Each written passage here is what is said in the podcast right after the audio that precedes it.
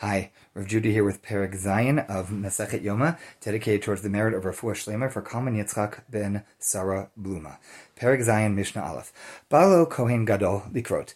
So now, the Kohen Gadol has basically done most of the avoda, most of what has to be done. He now is a Torah reading, and the, Torah, the Kohen Gadol himself leads the Torah reading. It's about Yom Kippur, and he leads it himself. It shows the prestige of Torah. This is a little bit of a knockoff on the mitzvah of Hakel, where the king reads in public in front of the entire people every seven years.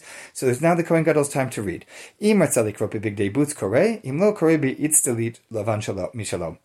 He can either read in his Kohanic service clothing, the white clothing, not the golden garments, but the white clothing, the linen clothing. He can read in that, or he can read in his own white clothing if he wants, but he should be wearing white for Yom Kippur, and uh, he can go with that. Chazan Knesset Notel Sefer Torah not only Rosh Knesset. Now they now have a whole procession. The Gabbai, basically, of the Beit HaMikdash, takes out the Sefer Torah and gives it to the Rosh Knesset.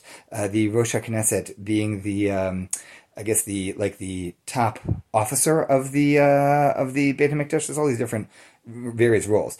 Rosh don't know the Sgan, he gives it to the assistant Kohen Gadol. Sgan don't know the Kohen Gadol, the, the assistant Kohen Gadol gives it to the Kohen Gadol himself. The Kohen Gadol Omed Makabel, the Kore Omed. He receives it standing and he reads standing up because only a king from the house of David is ever allowed to sit in the Beit HaMikdash, and that is only done once every seven years at Hakel, on the, you know, right after the, the Sukkot, right after Shemitah. This, uh, this, we happen to be, as I'm recording this, just past that time, um, but only every seven years. Otherwise, nobody ever sits down inside the Beit HaMikdash. So he reads standing. V'kori Achrei Mot, he reads Achrei Mot, the portion about the uh, Avoda, the service on Yom Kippur. Ve'ach Be'asor, also another part uh, from Vayikra a little bit later about Yom Kippur. V'golo Sefer Torah menicha b'cheiko v'omer. He then rolls up the Sefer Torah, puts it under his arm, and says, katuv kan. There is more than even what's written here. Here. In other words, nobody should think that's the entirety of the Yom Kippur service, but I read you a portion. And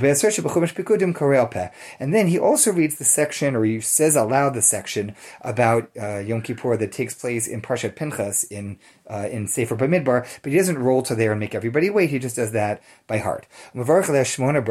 He says also over his reading, he says eight brachot: the bracha of Al HaTorah, the bracha of Al HaAvoda, the bracha of Al HaHodah, the bracha of Al Mechilat Avon. So bracha Al HaTorah. Um, these are actually somewhat similar. There's a bracha that we say over, for example, a Haftorah Torah. So this should be a little bit similar. The bracha over Torah, the bracha over the service, bracha of thanks, modim, bracha of mechilat avon, of thank you for forgiving us. Al mikdash b'fnei a bracha about the mikdash. Uh, we have a bracha like that called ritzei. That's a variant version nowadays uh, that we say in Shemona Esrei, but about the Beit Hamikdash. Al Yisrael b'fnei atzman, a bracha for bnei Yisrael. Al kohanim b'fnei atzman, a bracha for the kohanim. Ve'al sha'ar hatfila. And then also the rest of uh, you know anybody who needs help. He's saying tefillah for all of them.